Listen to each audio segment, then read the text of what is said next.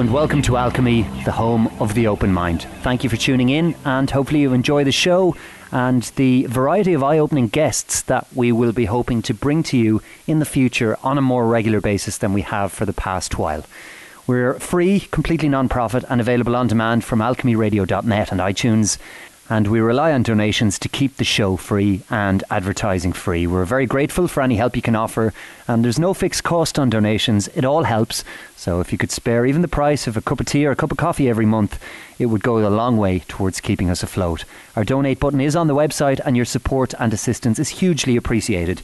You can also find us on Facebook and Twitter, so get following and interacting with us with all your feedback, guest suggestions, and other input. So, on to the show. Alchemy. This week's guest is Phoenix Aurelius. Phoenix is a professional spagyrist and an instructor of the alchemical arts and sciences. His personal mission is to help integrate alchemy into the social fabric of our culture to inspire transformation and conscious evolution of both ecology and humanity. Phoenix, you're very welcome to Alchemy. How are you? Hey, I'm doing so well. Thanks so much for having me on, John. I really appreciate it. No, it's a huge pleasure. I stumbled across your work through a good friend of the show here, Crow Triple Seven, and I've been fascinated by it ever since. And of course, the work that you do is linked to the title of this show, Alchemy, which we'll get onto in due course. But Phoenix, there's a question I ask every newcomer onto the show, and it's how did you get from where you were to where you are now? Hey, that's a really great question. You know, when I was uh, a teenager, I used to be a skateboarder, and uh, on my brother's like, I can't remember which birthday, uh, must have been his eighth or ninth birthday. I dislocated my ankle, and so I tried healing up from that. Went back out another time, dislocated my ankle again. Healed up from that, went out, dislocated the same ankle again. So that was like three times in about a 90 to 100 day period and the doctors were like, I don't know what you're thinking. You're not going to be able to do this anymore. So I stopped. I got the hint, and I went out into the woods instead. And there I started spending a lot of time just, you know, relaxing and hanging out and watching nature. And ultimately, what that led to was a hypnotic trance and meditation sessions and other things without me even really knowing what I was doing mm-hmm. and spending a lot of time with the plants. And uh, I wanted to know a little bit more about what to do with the plants. And so I went into, I was still at high school at that time. And uh, I went into the, the computer lab at, at the, the library there and basically started searching out various ways of preparing plants. And I pulled off this document from what was called the Philosophers of Nature that said how to create a spagyric tincture. And I didn't ever bother looking up what spagyric meant. It just gave me a very straightforward process of what to do. So I just started doing that. And years later, I was comparing some of my work. I was working at a cafe and making elixirs for people and, you know, putting my, my tinctures and stuff in the drinks and the teas and the infusions I was making. Mm-hmm. And I had a couple of herbalist friends say, man, your work is so different than mine. What do you do? So I ended up inviting her over and she said, you know what, this is this is totally different than what just most herbalists do. So I'm going to do some research. She came back. She told me, hey, what you're doing is called spagyric. I said, oh, yeah, I know that word. It's on this, this document. She says, okay, well, that would have been helpful. But she says it's all part of the alchemical tradition and that here in Salt Lake City was the largest school of alchemical tradition in the entire world. And so I got really excited and researched into it. And it turns out that, that school closed two years before I was born but still it led me on a, a track of being able to search down those resources and kind of elevate me to where I got today. What an almost accidental or chance occurrence that has led you on a life path. Yeah, exactly. When people say, How did you get into alchemy? My simple answer is usually by fate and fortune. I love I it. I, I don't believe in coincidence anyway, so it was obviously something that was meant to happen. Indeed, indeed. So, Phoenix, before we get on to the word spagyric itself, let's talk about alchemy a little bit. What does it mean to you? And I mean, obviously, there is a dictionary definition, but what, uh, with regard to plants and the work that you do, what is your alchemy? Yeah, sure. Thank you for asking that. So, for me, alchemy is a perennial tradition of observing and replicating nature to be able to hasten evolution consciously. And what this really comes down to is understanding how to utilize the archetype of fire in all of its multitudinous forms and functions to be able to catalyze the rest of the archetypal elements uh, in series of changes that create a transformation. What a transformation is is very different than a change. A transformation is where I take a material and I change the structure of it so vastly through a series of individual changes that by the time I'm done, it no longer performs even a similar function, nor looks the same or is recognizable as the same starting material. So, for instance, if I were to take, say, sand, smelt that sand down, turn it into a glass, blow that glass, turn it into a sculpture, now I have performed a transformation, for instance, because the sculpture does nothing even remotely similar to the way that the sand acts or behaves, mm-hmm.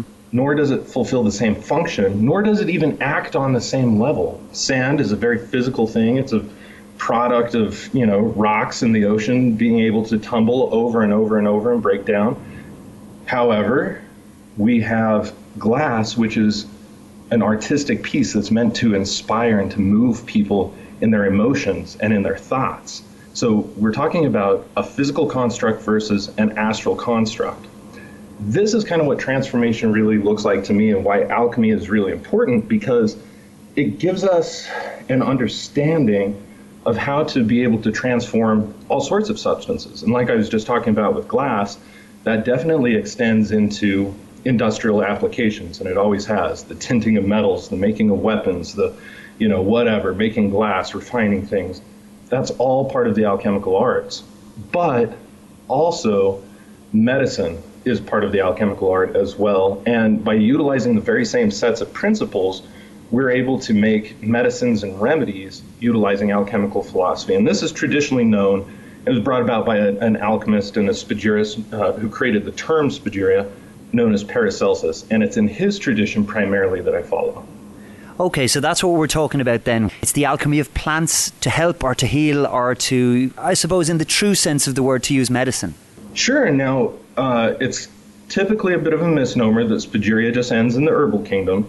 Spagyria actually includes all of the kingdom. So I, I make spagyric preparations of the metals in the same way that I make spagyric preparations of minerals and animal materials, as well as herbal materials. So we don't discriminate like a lot of people think. It's just that most practitioners of Spagyria today are not skilled enough to be able to extend medicinal virtue into those kingdoms. A lot of them keep it purely at an initiatic form, which is achieving a substance, and whether they choose to ingest that substance or not is usually a moot point for an alchemist. But for a Spagyrist, our point is to make not only make the substance and have the initiatic experience, but to be able to do it so well and so fluidly that it also has medicinal virtue. Fascinating. So tell us a little bit then about the initiatic experience and I suppose the early stages. Um, one thing I would like to do is get the word tincture out of the way for those that might not understand it. Can you give us a definition of that, please, Phoenix? Sure, yeah. To tincture just really means to color. And so traditionally, a tincture in modern uh, herbal pharmacopoeia is uh, a plant extract that is made at least partially with alcohol. In the alchemical tradition, we like to make everything with pure 95% or higher alcohol. So a spagyric tincture typically, depending on the artist, will be 95% or higher alcohol used in extracting a plant, either fresh or dried. And uh, the result of what comes out there is a tincture. What classifies a spagyric tincture is when we also perform a series of preparations on the salt material and crystallize uh, the purified salts from the ashes of the plant. And once we do that and recombine everything and allow a digestion to which creates what's known as an iatrochemical reaction, the end of that iatrochemical reaction after a filtration signifies the finishing of a spagyric tincture. And so, tincture is just any alcohol or water alcohol combination with herbs and filtered out. Spagyric tincture is a little bit more complicated. Perfect. And how does that differ then to homeopathy, for example? Right. So, um, homeopathy was based many hundreds of years later by this guy named Dr. Samuel Samuel Hahnemann, who was an avid student of Paracelsus, and he took a couple of principles that Paracelsus said in spagyric medicine, where Paracelsus said everything is a medicine and a poison. It is the dose which depends uh, which determines its virtue.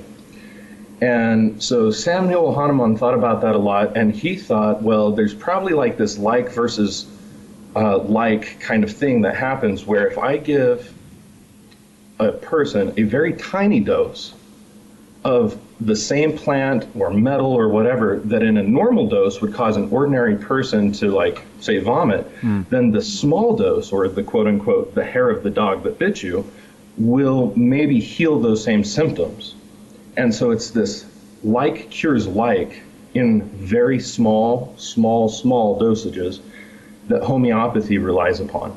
And it's entirely different than traditional spagyria but with that being said spagyric medicines, all of my spagyric tinctures can still be turned into homeopathy. And in fact, there's an entire field of homeopathic spagyrics. People can even, you know, get a doctorate in that degree. And it's called a Doctor of Electrohomeopathy. And there's a place out of the United Kingdom uh, called the World Electrohomeopathy Organization, or WEHO, W-E-H-O, and they they offer those certifications. I think that those things have its merit. They definitely have their place, but they're far more limited in what they're able to do because they're part of the medical tradition than the research that I am participating in these days. So let's get on to that then and the initiatic experience and the early days of your work in this field. What was it you were doing? What effect was it having on you? And were there any contemporaries who were doing the same? Who did you learn from? Oh yeah, there were there were absolutely no contemporaries. I was just a young boy, you know, I was like 16, 17, 18, 19 years old. I was like almost 19 before I even figured out that what I was doing had anything to do with the alchemical tradition. Okay. So I, at that time, I really had no contemporaries. But as soon as I found out that the largest school of alchemy that had ever existed in the history of mankind that we know of had existed right here in Salt Lake City, just you know a few miles uh, south of where I lived, it really le- led me to a lot of hope. And so what I started to do was I started to search around for the surviving students of Frater Albertus, who was the guy who who ran this. Uh, it's called the Paracelsus Research Society out here. Mm. And it turns out that his daughter was alive still. His son was alive, but didn't want to have anything to do with any of us. In fact, he was a police officer, so he didn't really like to talk about his dad much or have any affiliation. He just wanted to be his own own person, you know, deputy dog or whatever. Yep. And then, uh, but his daughter was really fascinated. I think she is still in the process of writing biographies about her father, which will be really fascinating for, for all of us to hear if those ever are able to be published. Um, but I was able to meet up with a lot of students, and it just so happens that the International Alchemy Guild in 2007 held uh, a conference in Las Vegas. The very first International Alchemy Conference is the largest gathering of alchemists in over 500 years. And they brought all of the students of Frater Albertus who were still living together to be like uh, honorary guests at the conference. And so I was able to see a cluster of them all in one room. And it turned out that many of them lived here in Utah and just, you know, on the other side of the Rockies there in the Colorado range. And we were able to meet up and talk and have email communication. And that just really, really shaped my path. And uh, so fast forward a couple of years, it's probably about 2000. I think that must have been either 2008, 2009 I was sitting at my computer and an email comes in as I'm checking my email from the International Alchemy Guild Bulletin that says that this woman is uh, who a secretary of Frater Albertus is giving away all of her books and all of her labware and uh, is open to selling them and so on and so forth. Well, I was already teaching alchemy by that point, and I could definitely use some labware. So I just gave her a call immediately and just said, hey, you know, I've got some education that I'm doing, and, you know, my students need some labware to practice on, and, you know, here's my situation, and just be interested uh, to know if you'd be able to sell me anything for cheap. She says, well, how soon can you be down here? Thinking that I would say, you know, a week or two. Yeah. I told her about 40 minutes. and uh, so I went down there, and she spent a lot of time with Frater Albertus, a lot of time, and she said that he had a lot of charm and he had a lot of you know psychic prowess and he had all of these qualities, and it kind of gave her goosebumps that I had some of these qualities that he, that he had. And she thought that I needed to have at least a couple of his items, and just be alone with them downstairs for a minute. So she handed me a pair of gloves of his that I still have that were like a Kevlar and uh, uh, asbestos even gloves that you put on to protect you from really high high temp heats. Hmm. And I just sat down there and meditated. And when she came back, I mean, I was just tearing up. I mean, I, I really didn't, I was so overwhelmed by the experience. But she, in her head, she said that I had the experience that she thought that I'd have and that all of this needed to go back with me. So she loaded me up with four truckloads full of laboratory wear and books from her time and her mother's time, also being a Rosicrucian, as well as her and her husband having both studied not only with Frater Albertus, but then went on in the 90s to continue to be uh, very influential members with the Philosophers of Nature and the Jean Dubuis group um, that came to the United States and Canada. And so she, I mean, the, the resources that I got loaded up on have propelled my path in a way that was both unprecedented and completely unforeseen. Like I never, never asked for those things. Never would have known hmm. that they even existed. But I have handwritten notes from Frater Albertus in his Praxis Spagyrica Philosophica on very particular things on how to interpret it properly and what to do and what to do with this process. And I have, you know, specific handwritten notes from some iconic members like Jack Glass to Frater Albertus. I have lab notes from, you know, Robert Bartlett when he was still in his late 20s and early 30s and stuff. You know, I have his initial paper on the thermal decomposition of the acetates. All of these things came to me through that source.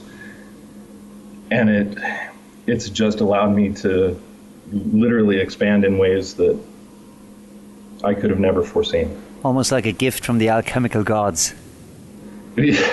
I mean, yeah, exactly. I'm humble about it all the time just because how much of a gift that was and literally how much it changed my entire practice. It went from diddling around and working with a couple of herbs here and there and making some basic spagyric tinctures and every once in a while distilling my own alcohols and you know this and that and the other hmm. to full blown I've got a really solid handle and a mastery over I mean I don't want to say mastery in the term that like I don't have more to learn but for the processes that I have done, I mean, I know them through and through. I've split test everything. I've gone, I mean, the the things that I've been able to do and see, and now that I'm starting to collect analytical data for through intrinsic data field analysis, mm-hmm.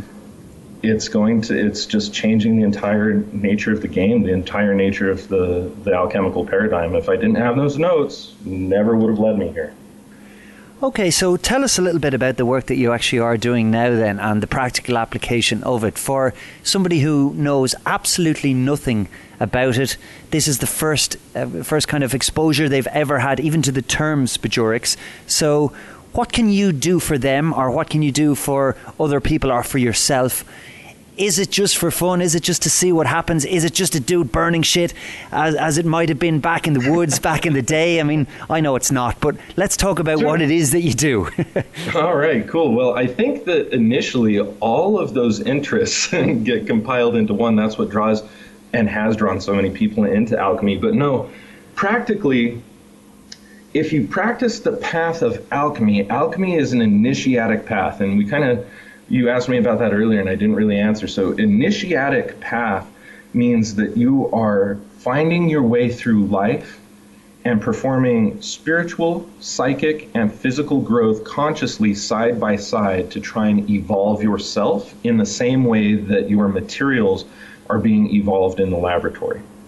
And traditionally, the alchemical path, this isn't always true, but in modern terms, the way that it works is that you either start with water or you start with the herbs. And then once you've mastered the principles there, then you can move on to say like the early parts of the animal kingdom, like working with shells and you know eggshells, you know seashells, different types of things like that. Mm-hmm. You bone stuff like that. Then starting to work with more animal materials like like sinew and blood and urine and feces and different types of things like that. And then ultimately working with minerals and metals full blown. Uh, the reason that there is a progressive stage for that is that as you work with each of those kingdoms, the involvement gets much more intense. They get much more stinky typically, and then they also require a lot more refinement and involvement. And if you mess up, especially when you're working with metals, you might be spitting out 800 Celsius uh, liquids all over the room if your flask shatters. Whereas working with the herbs or with water, you're just spilling some boiling water or yeah. shooting out steam, for instance. So there's this typical gradation that helps to steady your hand as well as to initiate you slowly into the the ways that kind of nature evolves because it starts from water and then it kind of starts from that amoebal kind of bacterial level which when we ferment that we call that gur and then it moves into herbal work and then fermentation even of the herbs so that you get your alcohol. And then that once you have your alcohol and you've distilled it that's where you start to get your tinctures and so on and so forth. So there's this natural evolution of medicine and of nature that a person gets to see and to experience existentially when they practice alchemy as an initiatic path. And the goal is always to view the same material that you are working with as the part of yourself that you're working on. So if I'm working on lemon balm, for instance, lemon balm might correspond to my liver, and it might also correspond to everything that is tied up within the liver meridian, for instance. Mm-hmm. And as a result of that, there are going to be emotions, there are going to be physical functions, there's going to be all sorts of things that are tied into that. So when I'm working on this material and transmuting and exalting it, I'm also performing the meditations and I'm also doing the physical work in order to ensure that my liver meridian undergoes the same processes that that material in the flask is undergoing. And when you sync up your reality in this way, which for thousands of years before about 1750, this was all just called philosophy. When you live in that philosophical way, the whole universe is really easy to see and to categorize by these alchemical archetypes of sulfur, mercury, and salt, which are known as soul, spirit, and body. And then we can break that down and we can look at the archetypal elements in the astral construct of the world. And everything that we see is broken down kind of like a filter of our reality that gets put somewhere inside of these filing cabinets so that we know how to access them, we know how to go about them, because we know what laboratory processes correspond to uh, each one of those things. Like, for instance, if I want to get the essential oil or the volatile soul of a material, I know that I have to perform an essential oil distillation.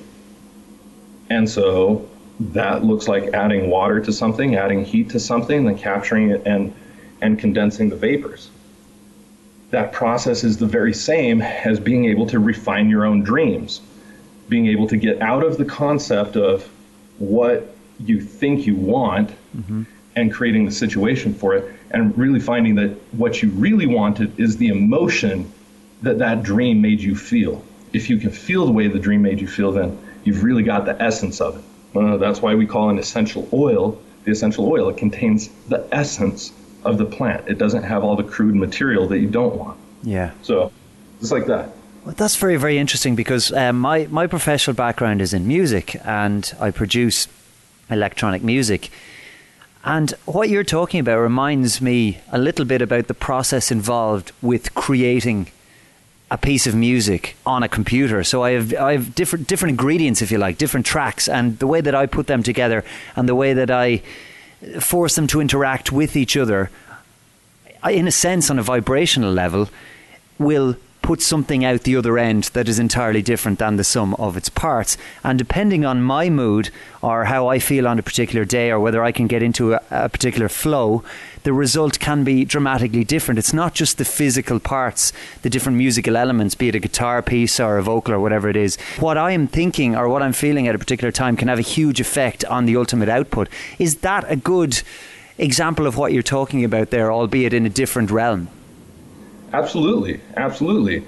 And in fact, it's really great that you're drawing parallels like that because that's the way that an alchemist would see the world, really, is being able to see the inherent pattern, whether we're working in the laboratory or not, seeing those same patterns that go across all things everywhere and can be broken up and worked with just the same way. So music is this very ethereal thing, right? Mm-hmm. We either have to take instruments or, you know, like you were talking about with digital music, we have to take samples and then we be we're able to mix these things and like you were talking about, the end result is so much more than just the sounds themselves or the input that you have to make to create the noise. It is so out of this world realistically it can change our emotions it can alter our entire endocrine system it interfaces with our endocrine system yeah. and with our nervous system so yes you're you're exactly right now on a psychological level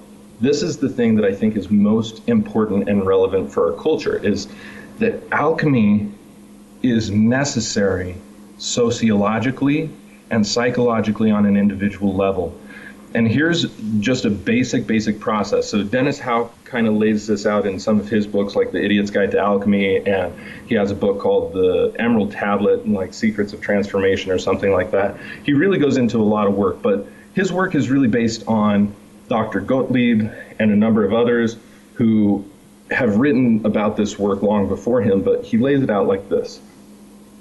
When we use archetypal fire in the laboratory, we're performing the archetypal process of calcination. Okay, and this is true inside of life. Whenever we start to work with a really intense or just a raw grade of fire, this works with the archetype of calcination. What calcination is in the laboratory is taking an herbal material or any material, but let's just talk about herbs because it's easy for people to visualize. We take an herbal material and we just stick it inside of a big crucible and burn it until it's like smoldered down into a black ash. And then once it's all smoldered down, we crush it and burn it again, and crush it and burn it again, and crush it and burn it again until it becomes as fine a white and ash as possible. Now, what this process is like psychologically is being able to take our justifications for why we are the way that we are, whether we're self deprecating, whether we are telling ourselves that we're not capable of doing things that we definitely are capable of because everybody has unlimited potential. Yeah whether you know they're false belief systems about ourselves, whether they are sociological constructs of belief. You know, it doesn't matter what it is, as long as we can take that thing and say, I am this way because.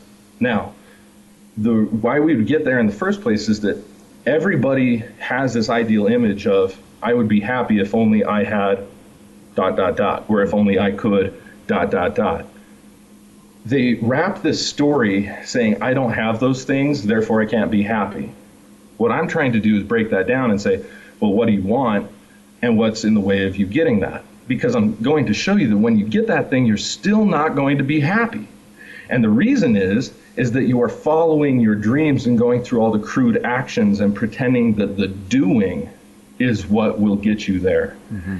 And if you go down this path for long enough, and this is an existential journey, I can be telling people this and they will still go there. I could have been told this, which I was, and I still went to the path. You just have to existentially go through it. But once you go through it, you get to deeper and deeper and deeper layers of understanding. And just so happens to be a very common experience throughout the ages that people who, who walk down this pathway of performing the, the psychological work, the transpersonal work that is associated with alchemy become much more aware of their environment and much more able to kind of control it. So calcination the first step, but you have to burn away your justification. So if I say, this has happened to me multiple times in my life, I am overweight. I don't want to be overweight. Okay, so why am I overweight? That's the first question I ask. I apply the fire of awareness to my problem.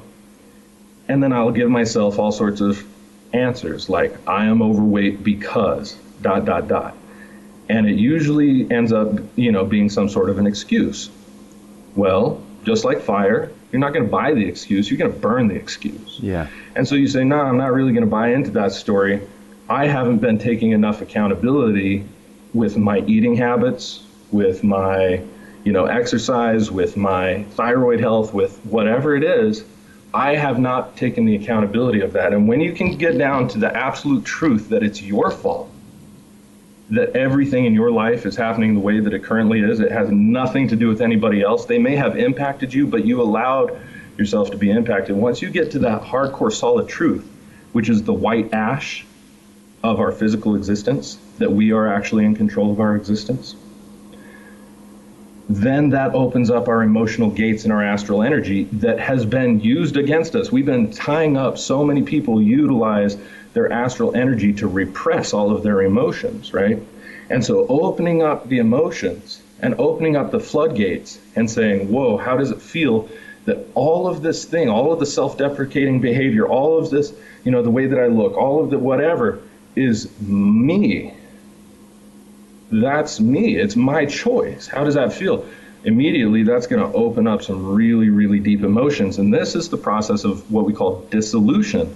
And it's literally where the crystallized memories inside of our heads dissolve and they exit through the tear ducts. And that's the reason why tears are salty from an alchemical perspective, is that it's literally the waters of our emotion breaking down and dissolving the crystallized belief structures and memories that were held inside of our, our mind, inside of our belief systems, inside of our astral body. So I know that many scientists would say, oh, that's hogwash, but certainly there's, there's some sort of metaphor to it. Then once we do that, you can't just be good there. Once you release the emotion, if you don't do anything different, you're going to fall right back into the same patterns. So we enter into the phase of what we call separation. This could look like filtration, this could look like aeration in the laboratory, but this is the process where a person sets goals for themselves in overcoming the situations that they fell subject to before. So in my instance, if I, which I've gone through this multiple times, like, oh man, I'm I'm overweight. Why am I overweight? Okay, I come down to the accountability thing, then I release all of my emotion and sometimes that's you know a few tears drop out. Sometimes it's like oh wow i've especially the first time i did that was like oh man i've not taken accountability for my body at all. And i was like 22 23 you know radically vegetarian at that point you know went crazy on it and went down that this path of trying to restore the balance after so many years of imbalance. Regardless i once I, I got through the emotion, I had to set a path for myself and say, what am I going to do to be able to change this in my daily life? So I'm not a really big runner. I'm not a big fan of running at all. I'm kind of like a dwarf in that regard. I can relate. I, yeah, but I will definitely do some good sprints and, you know, maybe do a mile at max. So I, I set myself out to do a half a mile every day of running and start going to the gym, and things like that, and set myself on a very strict dietary plan and blah, blah, blah. Now, all of those things are the process of me making the changes that are necessary in order to get where I thought that I wanted to go, which I thought that I would be so completely happy with myself internally if only I had a physical body that would have been, you know, in shape or whatever. Yeah. So I started working towards that. And once I had done that for a while, I realized that I was in shape and I still wasn't comfortable with myself. That's the that's the deeper initiation. So once a person gets to that point, you have one of two options. The most common option is relapse. Okay, we get this kind of thing, whether it's with addiction to food or whether it's a addiction to alcohol and drugs or whatever, we get a relapse thing if somebody goes so far, hits a pinnacle, and realizes, hey, I'm still actually unhappy or dissatisfied with my life. So the next thing is alchemically, once you've done all of those things, you have to come to a point where it's now time to distill the material. It's time to ferment the material or extract it, and then it's time to distill it. So I realized that, okay, now I'm fit, you know, whatever, this is great uh, but I still don't feel fantastic. What do I need to do? So I, I felt in my heart, you know what? My life just doesn't have purpose, actually. Like, I'm fit, but I'm still not satisfied because my life doesn't have purpose. So, what do I want to do? I want to do something that's in line with me. So, I opened up a metaphysical store called Sacred Geometry out here in Ogden, Utah it was light years ahead of its time, let alone for my region. I mean, we're in Mormon territory out here in Utah, man. Like, the, Yeah. when you step into Salt Lake City, it's like stepping into 1973. Okay, Wow. so I mean, maybe it's not that bad. It's like 1986. We got you know a few cell phones floating around. So, but it's really like very, very much so a step into the past. Like all- as you walk by and drive by, all your neighbors like smile and wave at you, and you know Yeah. kind of Pleasantville. So here I am opening up a metaphysical store, and obviously it didn't go off the way that I planned. Now, if I would have been smart and followed my own alchemical advice at the time, and what all of the other people were trying to tell me, I would have distilled that dream of owning the metaphysical store because really what I wanted out of that store was community. I wanted the ability for people to be able to purchase spagyrics, which I carried in the store, to purchase items of sacred geometry that would help to like structure their field, you know, in the, either their home or their sleeping space or whatever. Yeah. I wanted people to be able to have access to really high vibe etheric uh, like foods and and some supplements and Chinese tonic herbs and you know different kinds of things like this. What I did not want, which is what I got the most of, was handling finances, customers, a lot of complaints, teaching classes, doing all the scheduling, doing all these things, right? And it ran me into the ground immediately. And it actually ultimately was even the end of my marriage at that point. So it uh, it definitely catalyzed a transformation, but because I wasn't conscious that I didn't actually want all of the tasks that came along with my dream, I just really wanted the feeling of it. And the feeling was community and a place to teach and a place to offer spagyrics and all those things. I've got every single one of those things now, and I do not have the overhead or all of the problems of that store. so it's all just about being able to refine your experience a little bit more. So the last two processes are really important. And if people will listen to what I just said and put this in perspective with what I'm about to say, they can put two and two together for their own life too, which is when we ferment or extract a material, most of that material that we extract is going to, or especially ferment, is going to be dense. For instance, if I ferment a material, I might have, depending on what yeast I use and if I use any other sugars or whatever, between like 3% to 18% alcohol, which leaves 20 plus percent, uh, or sorry, rather 80 plus percent being entirely water. What that means, alcohol is spirit. It's mercury, it's life force. Water is the astral realm. The astral is full of dreams and images and other things. Now, I can drink a glass of wine and it will definitely help me access the astral and also provide a little bit of spirit. But if I stick that wine inside of a flask and I start to distill it and just get the alcohol to come over, that alcohol is going to pierce the consciousness much more quickly and it's not going to have any of the water or that astral energy left over inside of it. Now, it turns out that, you know, like our term for whiskey, uisce beatha, Uh-huh. we have, you know, the water of life, or eau de vie in French, where there's a certain relationship with the human organism, which is 60% water, 40% alcohol in a distilled spirit provides good life, good digestion, good other things, if drunk in moderation. Hmm. Not drunk in moderation, it can create a lot of imbalances, just like anything can.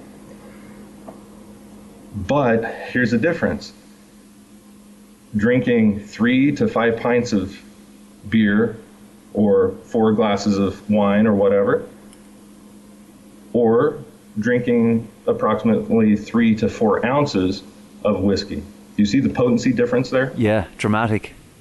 dramatic.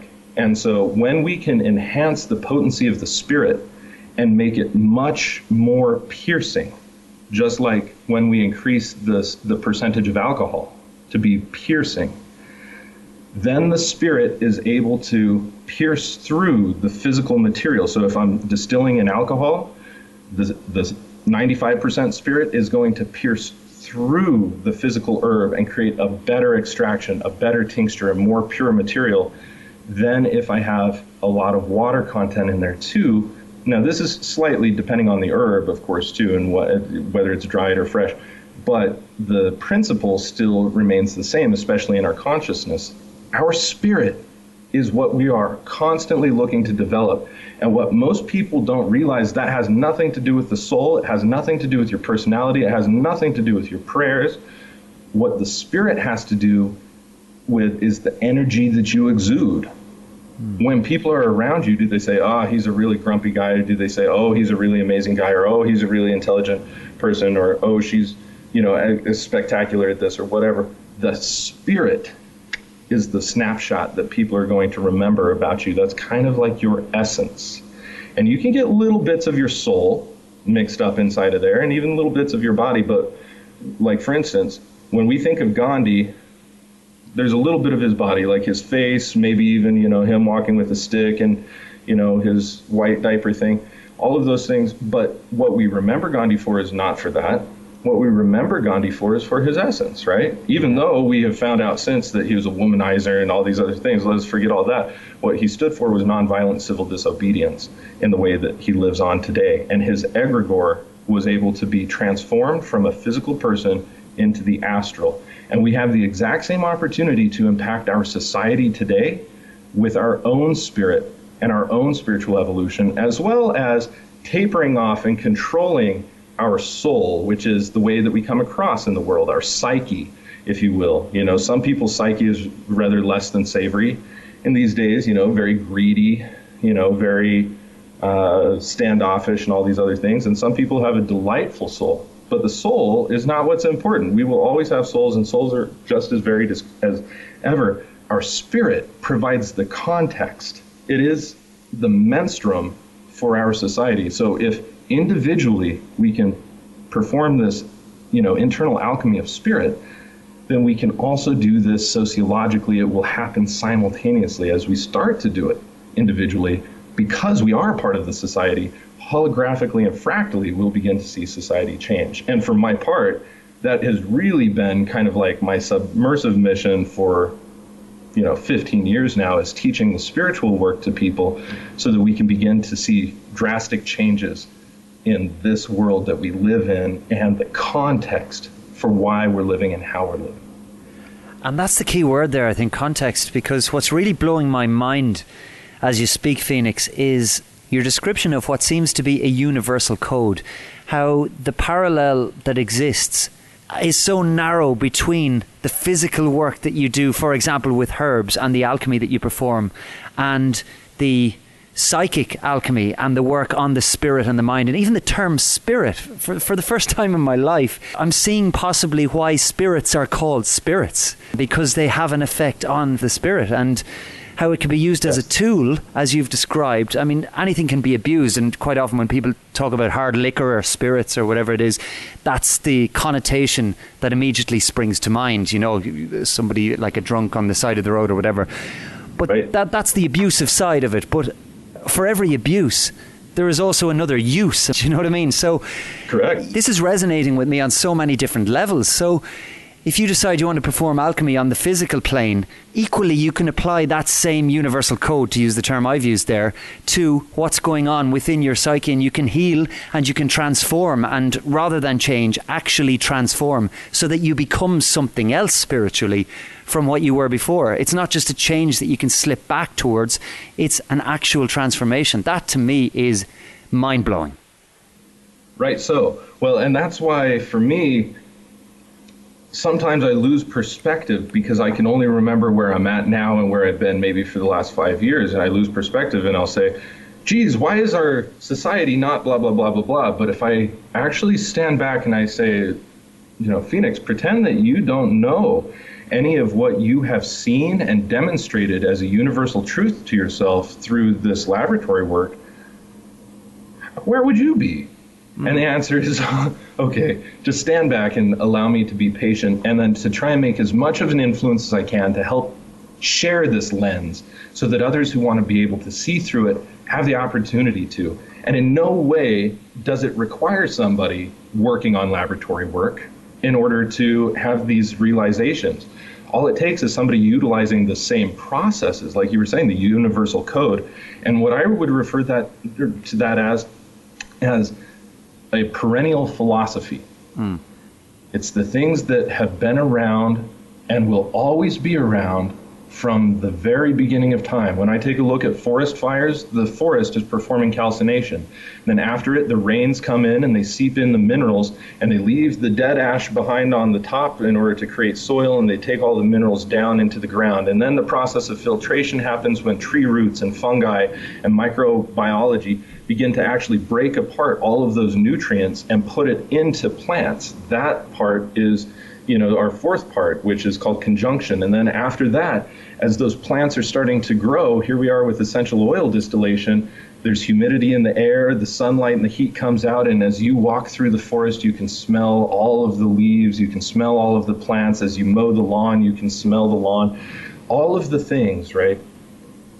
They are still happening in nature. In fact, it's not like we just started building you know, clay pots and breaking natural rules thousands of years ago. What we tried to do was to mimic nature. It's like ulti- alchemy, in its essence, is the first ecological study. It's biomimicry. Mm. And all that we've ever tried to do and all that we're still doing is trying to take a small version of nature, whether it's of our emotional nature or of our physical nature, you know, like nature around us, and put it into a flask and subject it to a small series of changes that gently and consciously evolve it or exalt its intelligence in order to be as pristine as it is possible for that thing to be, or as pristine as our consciousness can allow that thing to be, would be another way of putting that. So, yeah, John, I think that, you know, you got the essence of it when you talked about music. And hopefully it just like sinks in like your music is changing people. And there's also this thing of if you change yourself alchemically with the process and also write music during that time, those things are going to be encoded into that process. And then it's going to get your listeners to automatically be caught into that same astral wave, like whether you know it or not. This is just the way that encryption has happened. And so, for the large part, Rosicrucians have tried to, for at least you know for a few hundred years now, according to legend, tried to perform psychic healing and alms for people without having absolutely any physical presence, just by holding space for them, by doing things like writing music or you know, the very first slideshow presentation, for instance, was by a, a, guy named Michael Maier, who created Alchemical's woodblock prints that were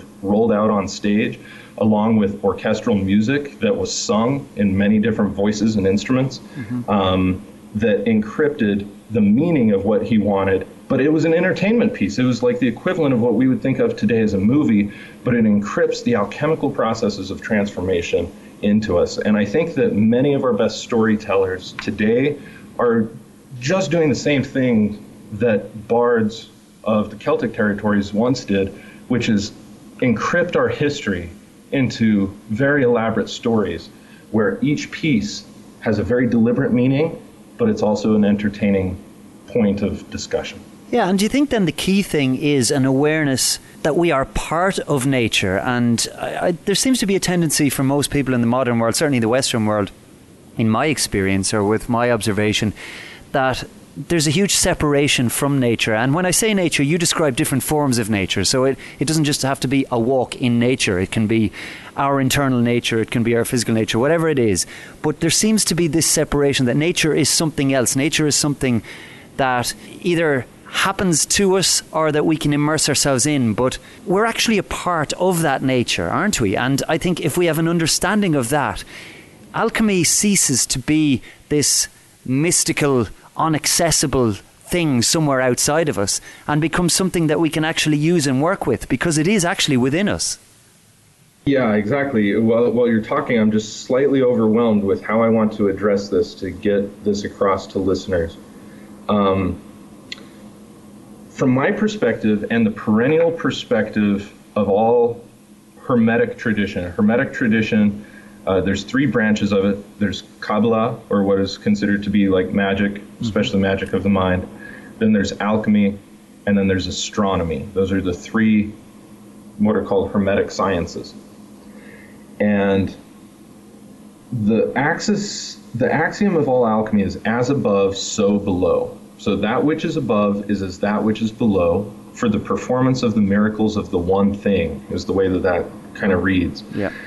And, you know, what I have to say is that when we are talking about people being distanced from nature, if they are distanced from nature outside of them, John, I guarantee you that they're distanced from their own internal reality. Hmm.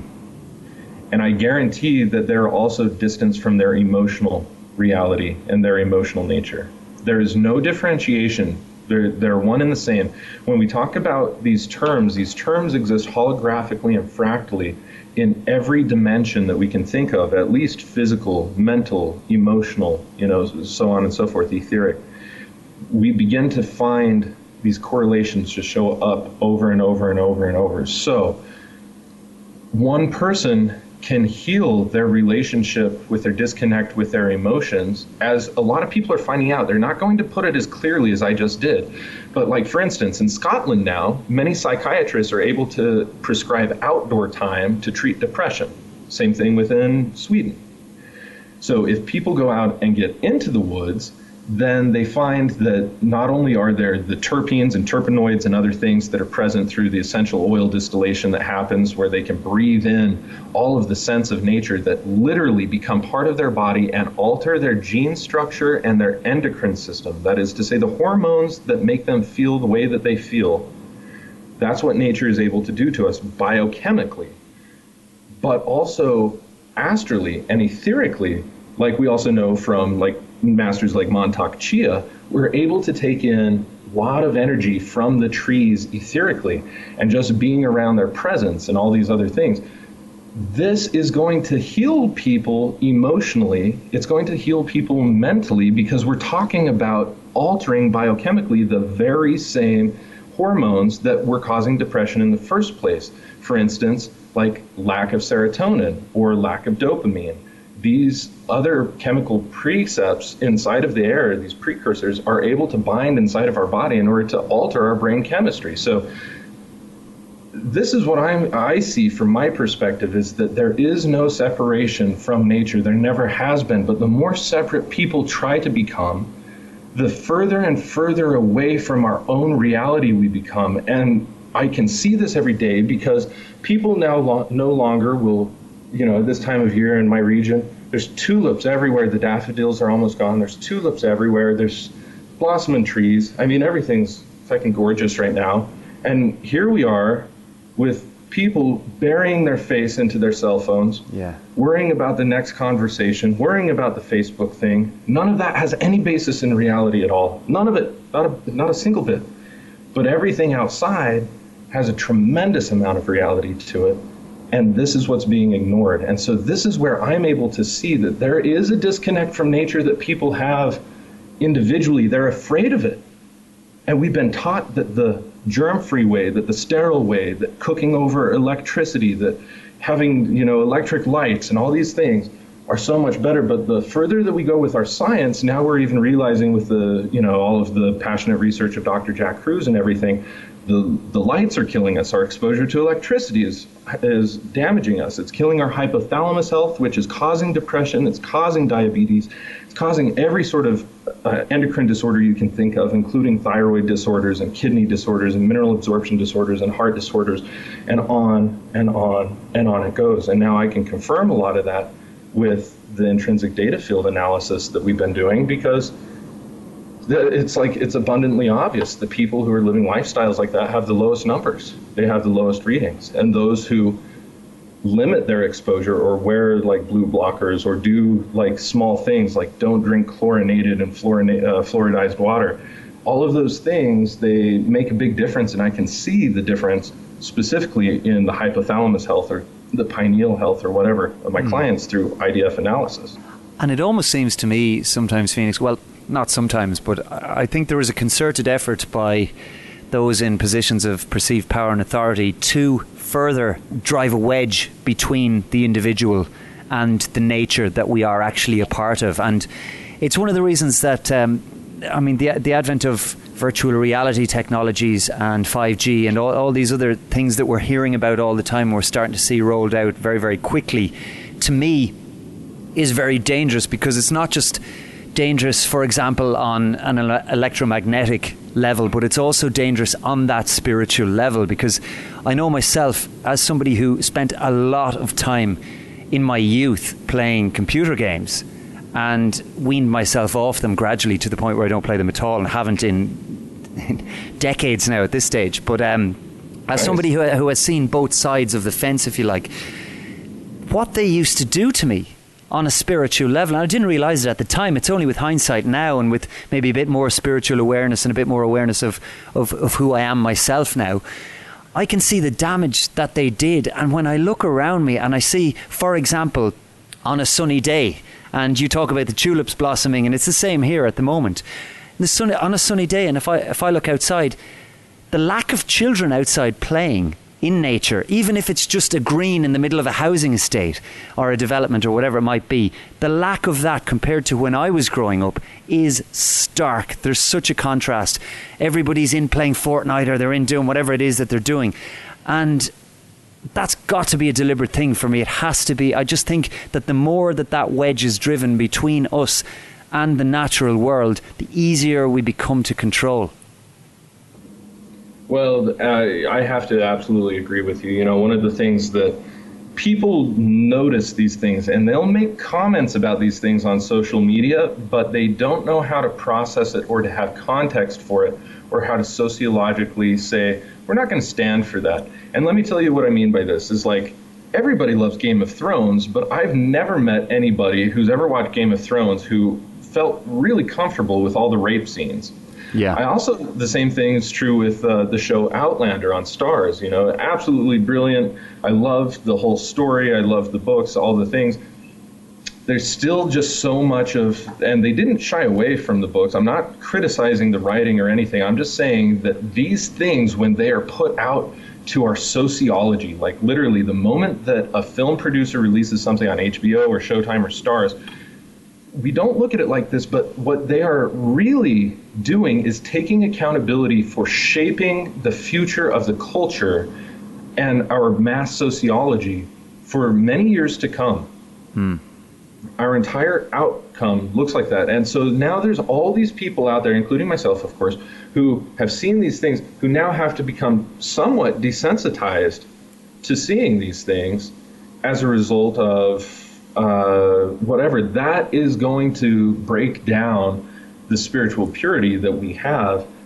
And it requires a tremendous amount of spiritual work to get it back up to par in the same way that you were talking about, like all of the video games and decreasing spirit. What spirit is, spirit is determination. Now, most of us have a certain determination. And when I say determination, I don't mean like physical will or, or mental will. What I mean is determination for a certain thing. So your spirit and your soul ideally work together. So you have a certain amount of physical determination or like, you know, resolve or whatever. And then your psyche is the character by which it is brought across. Okay. So your lower psyche, your lower self is going to be your skin color, your hair color, your eye color, your, you know, all of the things that people come to recognize you for as your lower self, mm-hmm. your higher self or your essential oil is going to be all of the things that you really come to stand for. In the same way that Gandhi stands for nonviolent civil disobedience, we could say that the higher soul is that aspect of Gandhi, okay? And those are the things of us that we can continue to go on, that can continue to move if we can join them. And if we purify our substance because our physical body will die. Make no mistake about it. The physical body dies, ashes to ashes, dust to dust, and it regenerates. And I can show that in the laboratory. The physical body is constantly regenerating in and of its own. The spiritual dimension has laws of its own, and the psyche has laws of its own. The psyche is not immortal, which is to say, the soul is not immortal. There's no immortal soul, but there is an immortal spirit. And this I can prove in the same way that I can prove through alchemical work that spirit is able to dissolve ego, or that is to say that we're able to make a tincture that the alchemical mercury that I use, that I pour over the herbs, is able to withdraw the fixed sulfur, which means that the, the spirit dissolves the ego or the fixed sulfur. And so, like these things, it's like an alchemical train of consciousness where if you learn to speak the language and you know what is possible and what isn't possible within a laboratory, you can kind of call bullshit on almost anything that people are trying to sell you in the modern day, whether it comes to a religion or whether it comes to a marketing philosophy or whatever. But most people do not have that language, they do not have that knowledge, they do not have that sense of certainty or that fortitude. And as a result, they are heavily, heavily influenced. And the further somebody is away from their spirit and their spiritual power, and imagine the effect that I'm telling you consciously it had on watching Outlander for me after doing tons of work. Imagine somebody who hasn't done a lot of work and maybe the negative states of depravity that it just continues to perpetuate. Yeah. Okay. This is the type of thing that we're looking at in our world where the problems with our world are not that there are bad people so much as that there are good people who aren't doing their work. Mm. And I think that for our part, it's time to step up and to recognize that the world around us is not a fun place, but we can create it to be. But it takes our involvement individually, proactively, and it also takes the involvement of all of our neighbors, which means that we have to, to some degree, be a wee bit of a cheerleader, right? That we have to get out there and we have to be able to let people know that this is the direction that we want our humanity to move in. And it looks very much so the way that history has uh, gone perennially, all of the good perennial things, minus the things that have really messed us up. Like, for instance, clergy, heavy totalitarian government systems, whether capitalist, monarchist, or otherwise you know, we uh, there's just there's so many different oppressive systems that are in the world that we can rectify while still looking back to tradition for so many of our right answers, like agriculture, like celebration of holidays, like you know, working with land spirits, you know, like being in unison with nature. We're just getting balancing our pre-industrial humanity and our pre-industrial epigenetics with modern genetics and culture, I think really from an objective perspective, that's going to be the theme of the next 120, 160 years or so. And do you think this is where biodynamics comes into the conversation then? Is that crucial to it? Right. So, so I see that biodynamics are very, very similar to alchemy in their processing. And, you know, Steiner was vaguely familiar with alchemical philosophy, being a Rosicrucian, and so he knew quite a bit about the philosophy and things.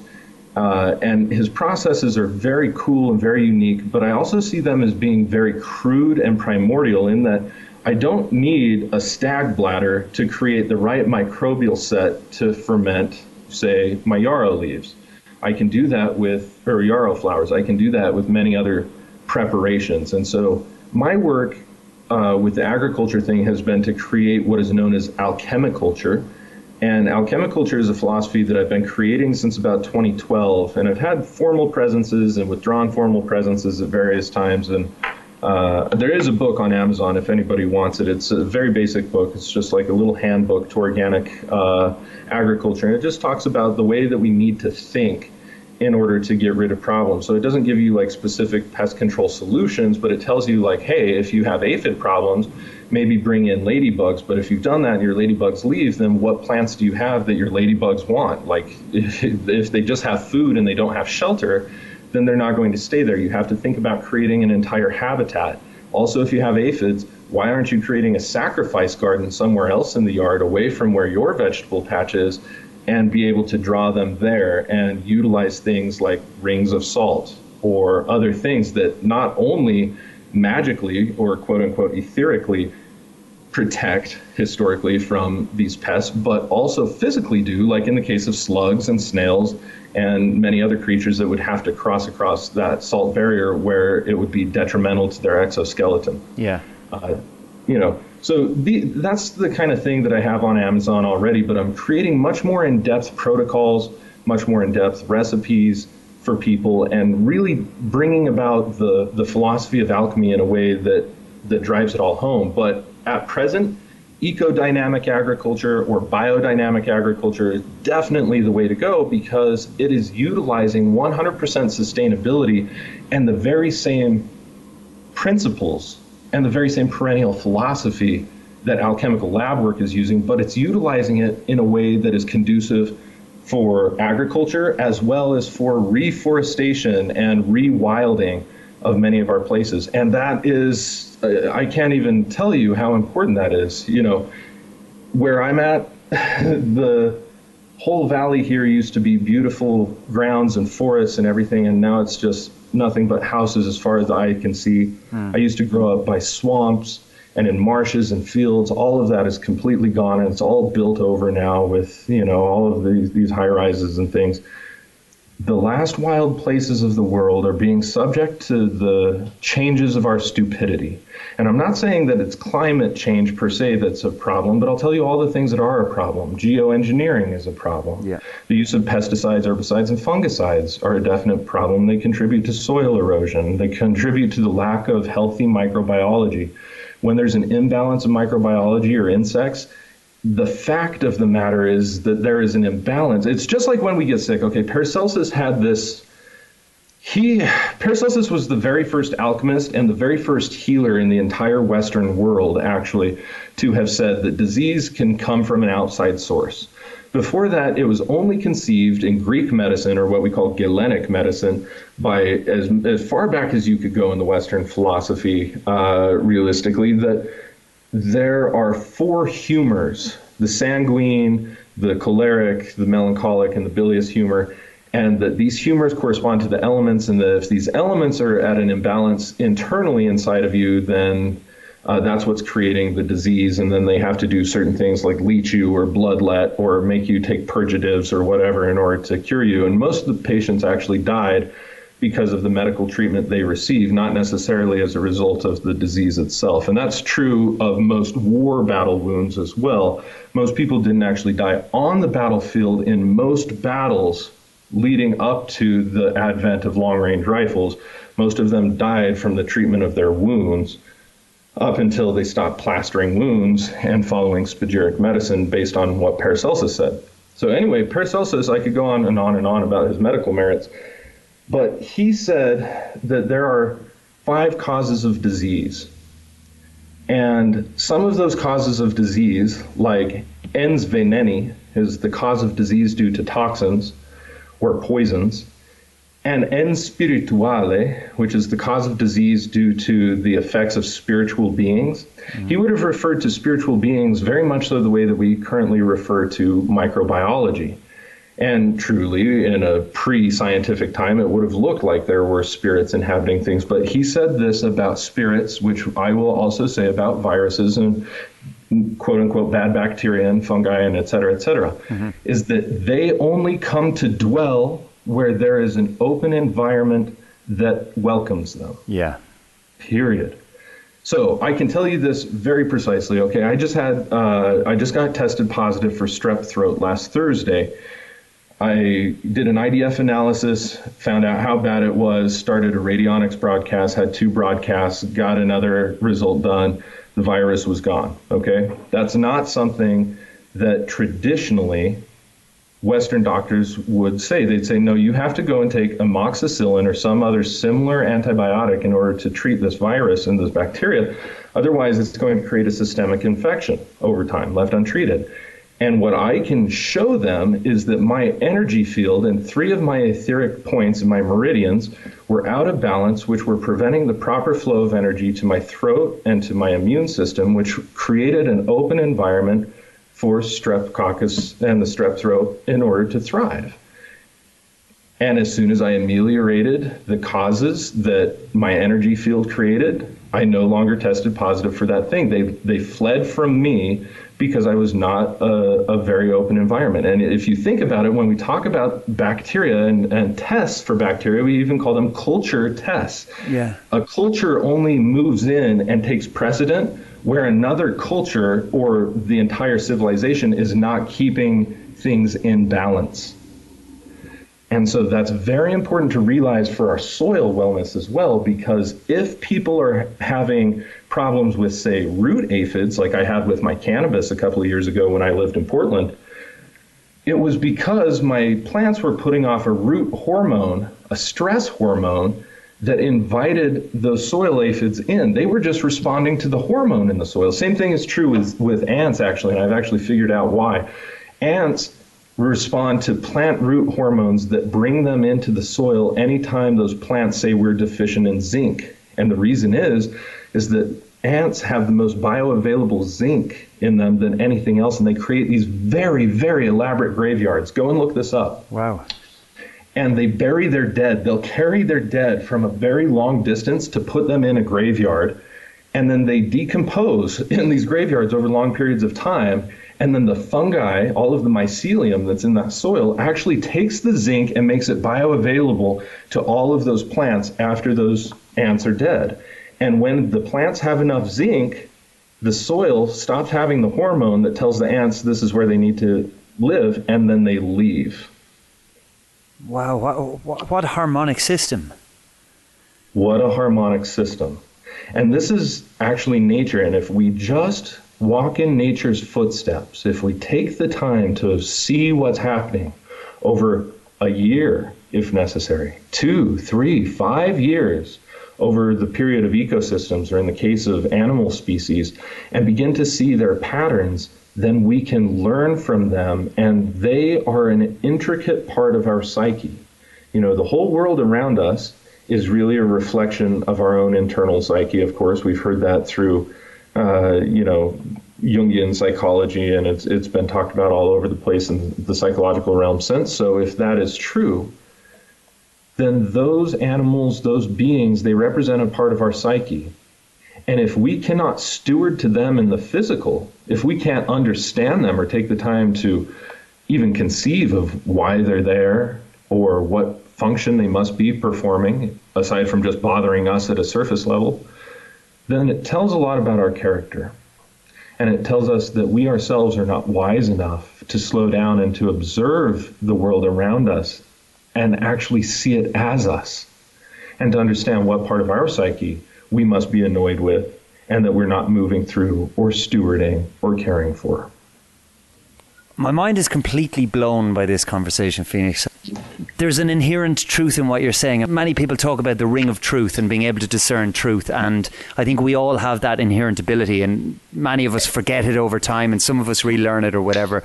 But most of us know truth when we hear it, and there, there is actually, I'm having a phys- physical reaction to a lot of what you're saying because there is a, there's a harmonizing between mind, body, spirit, and nature that you're describing in the work that you're doing. And that is ultimately the holy grail for all of us, I think. You know, that, that harmony, it's what we're looking for. That's the key to happiness. And I don't just mean happiness in terms of, oh, I'm delighted with my lot in life today, I'm having a great day or whatever. That's the, the satisfaction and the, the great work, I think, to borrow a term from a number of different places, that we should all be doing and that we're looking to achieve. You're talking about a great work here, and it's not even a gift to humanity. It's it's almost like a, a shaking or a wake up call for humanity. Like, cop on, this is what we have, this is what we can do, this is inherent to us. So come on, let's do it. You know, rally the troops. Oh, right. So, John, yeah, that's exactly that's exactly my my energy about it and my passion about it is, and I look at it like this. Okay, is that we are the only species on the planet that has the capacity for conscious stewardship. Like, do you think that the dung beetle is looking over the animals, the, the elephants that give it its dung hmm. and stewarding them? I don't think so. But what it is doing is it's per- performing its function. See, but humanity what in my mind it's not language it's not the use of tools it's not our use of civilizations plenty of different types of animals and insects and all sorts of things. They have those things some in, in some instances they have them far better structured than we do in my opinion. Like for instance with bees or with ants or whatever they're able to work as a colony and as a society much more, more coherently than humanity and they also have pheromones for communication and so on and so forth. So it's not any of that. What is different about humanity is our capacity to understand other creatures and what they need, and how we, with just our hands and with our ingenuity, can be able to catalyze our environment to make it the best that we can for us and the best that it can be for nature. And in my opinion, it's just so sad. Like people don't understand sometimes sometimes the things that I existentially am sad about or that I existentially am frustrated about when they read my, my Facebook posts. Let me give you the context here. We have so much capacity for beauty as the human species, and in my observation, we seem to collectively be squandering it because we don't even know what that gift is. And it bothers me every day that I hear somebody say, well, what's the purpose of humanity? What is the purpose of our life? I have to say, if you haven't given yourself purpose, if you haven't looked around and found something beautiful that you find is worth saving, that you find is worth dedicating yourself to, I don't know that anybody can help you because there's not a destiny that's out there for you. There's a destiny that you have to create. So for me, that's that's the real point of humanity right now is let's get back on track we have the ability to steward ourselves, our families, our loved ones, to steward our animals properly, not to be using this factory farm bullshit that everybody's out there eating right now. Yeah. It's making them sick. It's making them tired and fatigued and can't even get through the day. Like, if we keep the things ourselves, if we help our community farmers, if we do the things and just make some slight changes that realign humanity with the laws of nature, not the laws of capitalism, which is what has usurped us.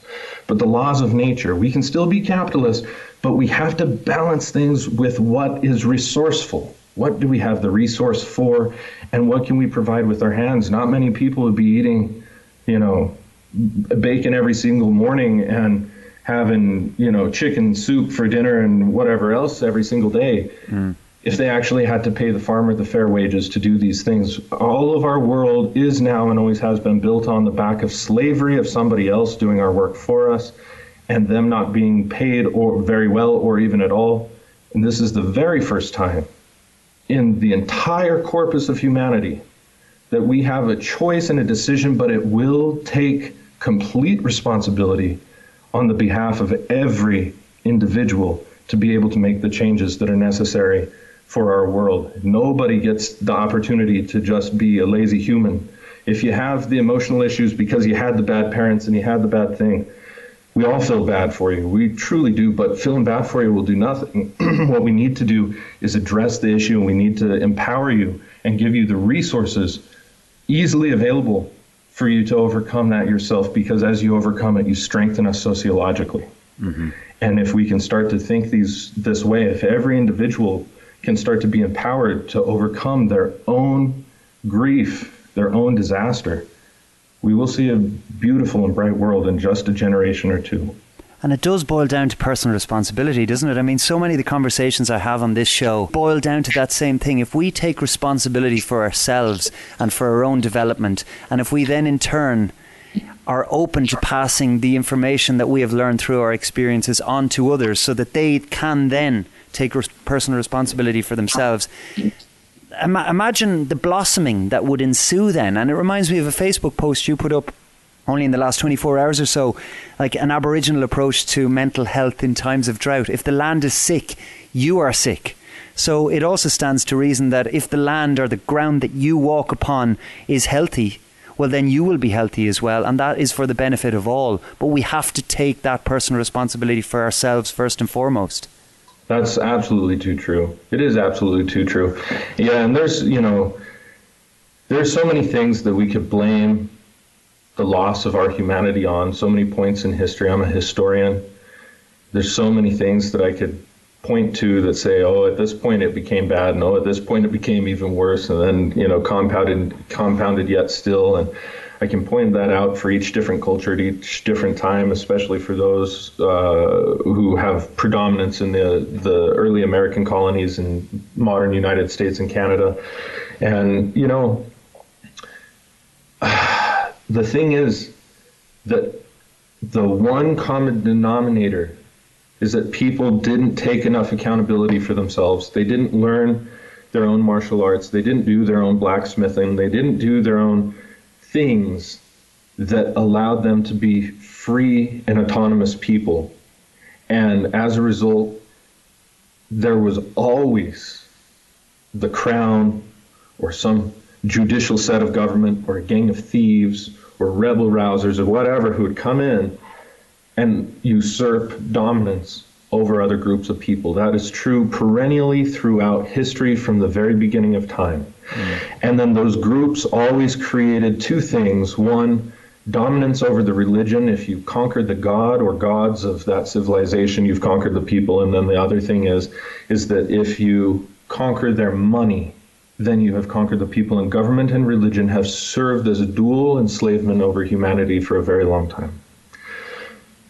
But we cannot blame those systems. Those systems we have succumbed to time and time again because people have not taken the responsibility upon themselves to create their own systems, except for where, in very few cases that they have, we see some very beautiful and blossoming local areas. Like, for instance, in Ithaca, New York, you know, they created their own currency a very long time ago. It's one to one with the dollar local people get paid in the Ithaca. You can pay local restaurants and all sorts of things with the Ithaca. It's a very cool system. It's not the end all be all, but these are the types of things that we need to start looking towards and creating local, regional luch or municipalities, you know. Uh, things that we that are able to like work together all on the same page.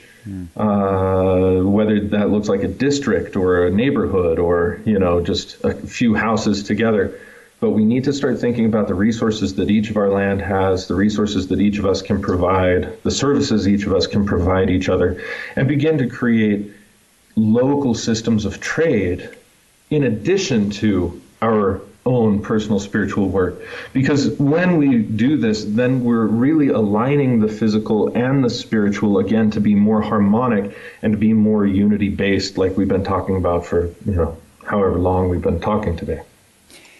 Yeah, I couldn't agree more. And it's empowering to think that there are people who still think this way. And I think an increasing number of people are thinking this way. At the same time, an increasing number of people are thinking the other way as well. So uh, there is a bit of a schism, I think, has emerged over the past maybe decade or so between those uh, people who seem to be open to breaking the cognitive dissonance that has built up over time and those that just are steadfast in the way the way that things are, um, a la the system. So, are you hopeful for the future, Phoenix, in terms of what we've talked about and that future being brighter, or what way do you think things are going to go in terms of society as we know it right now?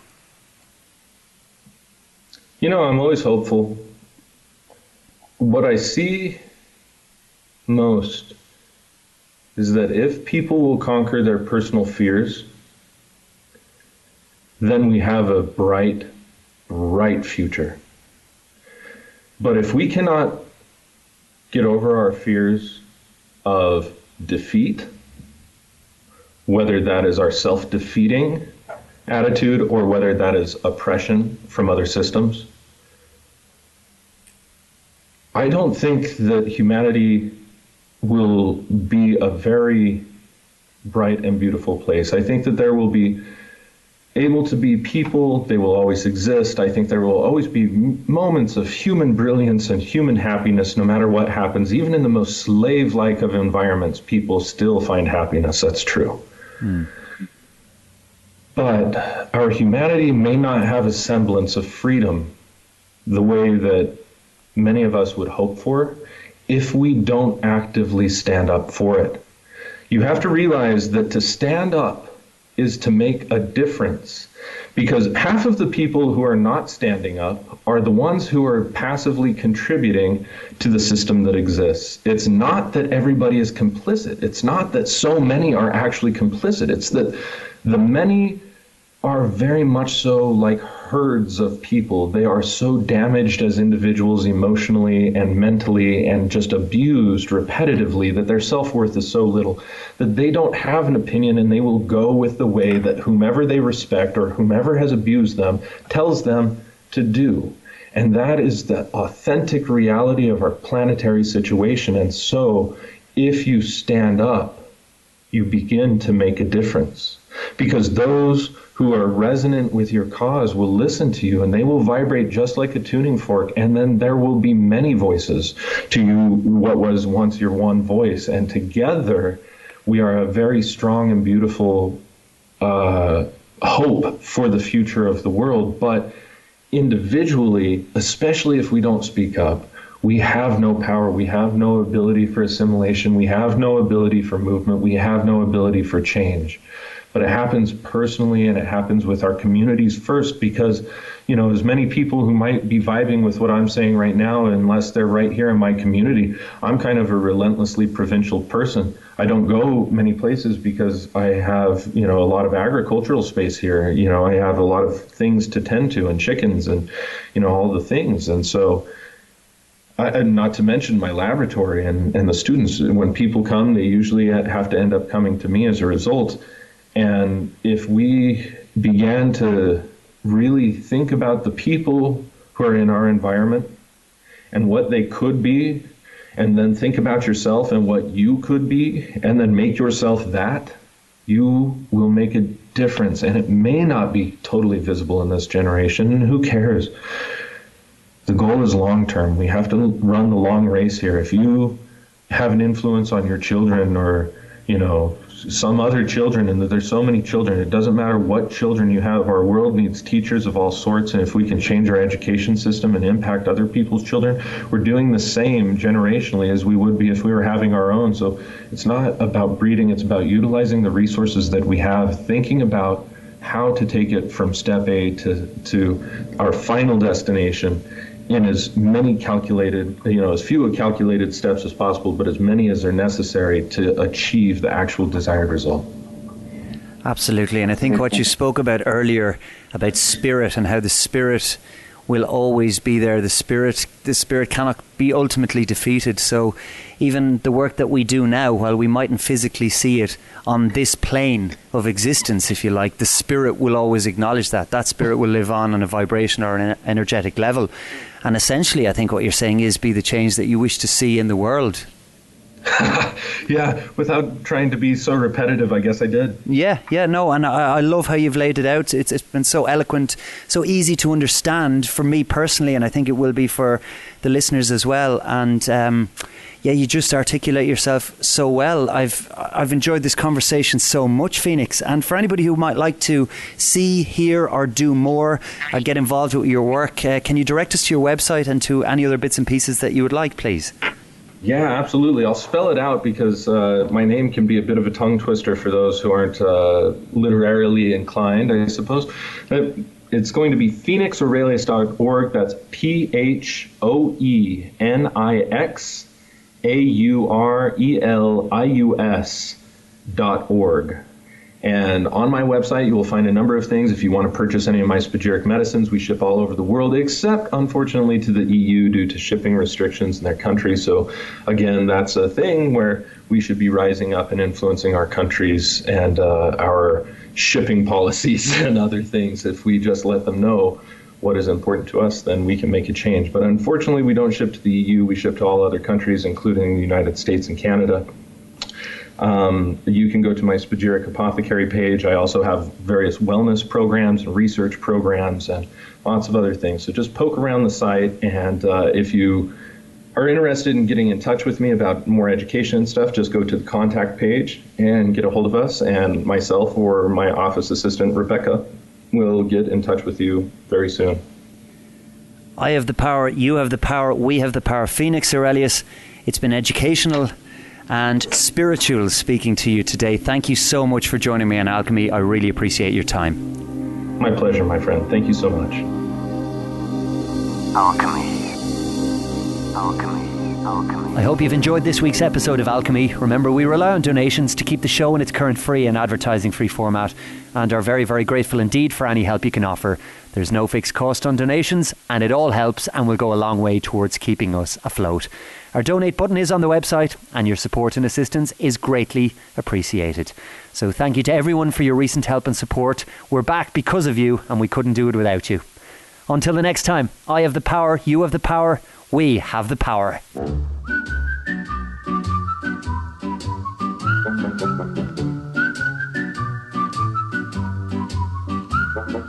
Magic moments when two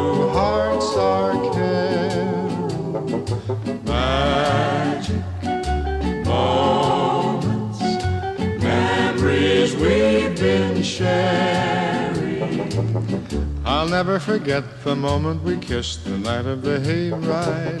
The way that we hugged to try to keep warm while taking the sleigh ride. Magic moments,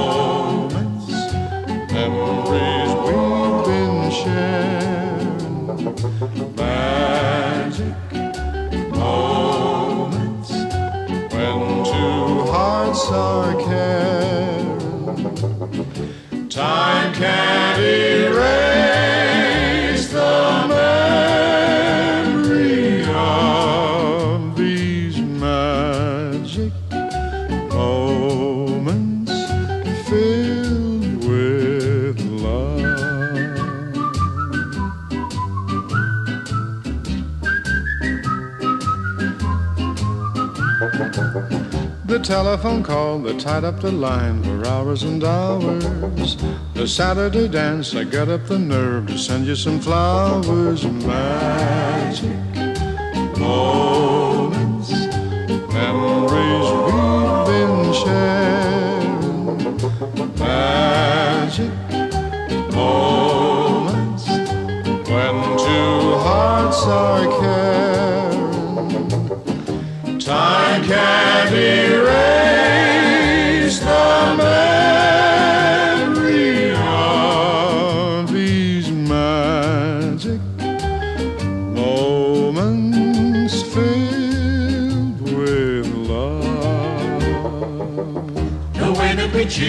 whenever our team was scoring a touchdown.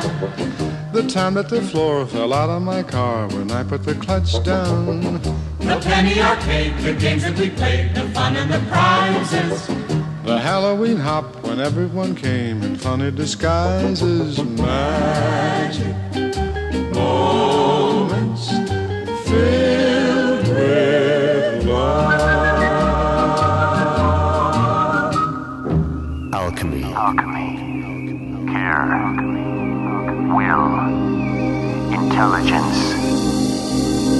Imagination.